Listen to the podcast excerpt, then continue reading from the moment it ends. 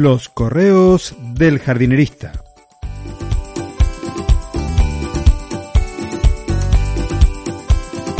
En el episodio de hoy, mi remera verde y las manchas de lavandina.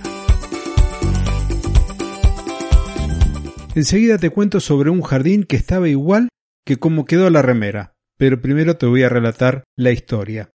Verás que hay un aprendizaje en esto que te voy a contar. El sábado pasado estaba preparando una solución de lavandina, que también podés conocerla como lejía, para esterilizar las tijeras de poda. Una práctica habitual y muy recomendada sobre todo cuando las utilizamos con distintas plantas y sobre todo cuando vamos de un jardín a otro. Y de esa forma evitamos propagar infecciones.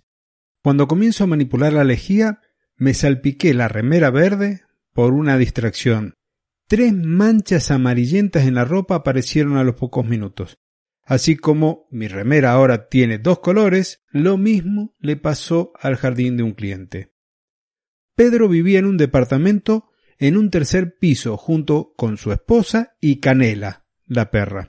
Concluyeron que comprar una casa con jardín para su mascota era lo mejor.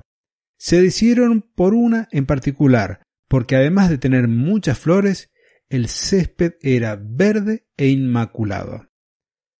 Al cabo de un mes de estar viviendo allí, este mismo césped verde inmaculado ahora tenía más manchas amarillas que mi remera.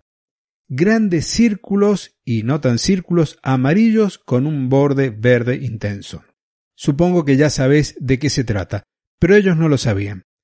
Le expliqué que esas quemaduras eran producto de la orina de canela, y vimos algunas de las prácticas que tendrían que realizar en ese jardín.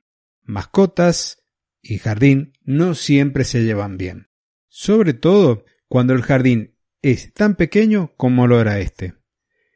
Pedro me preguntó cómo debía de cuidar el césped y qué tenía que hacer para cuidarlo a lo largo de todo el año, a lo que le indiqué con detalle, pues él me había contratado una consultoría.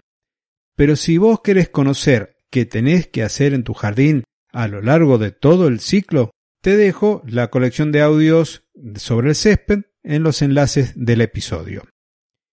Y ahora sí, la postdata de este correo.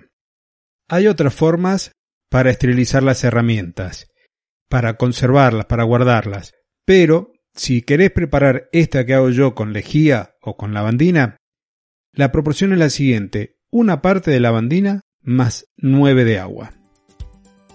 Y este ha sido el consejo del jardinerista de hoy.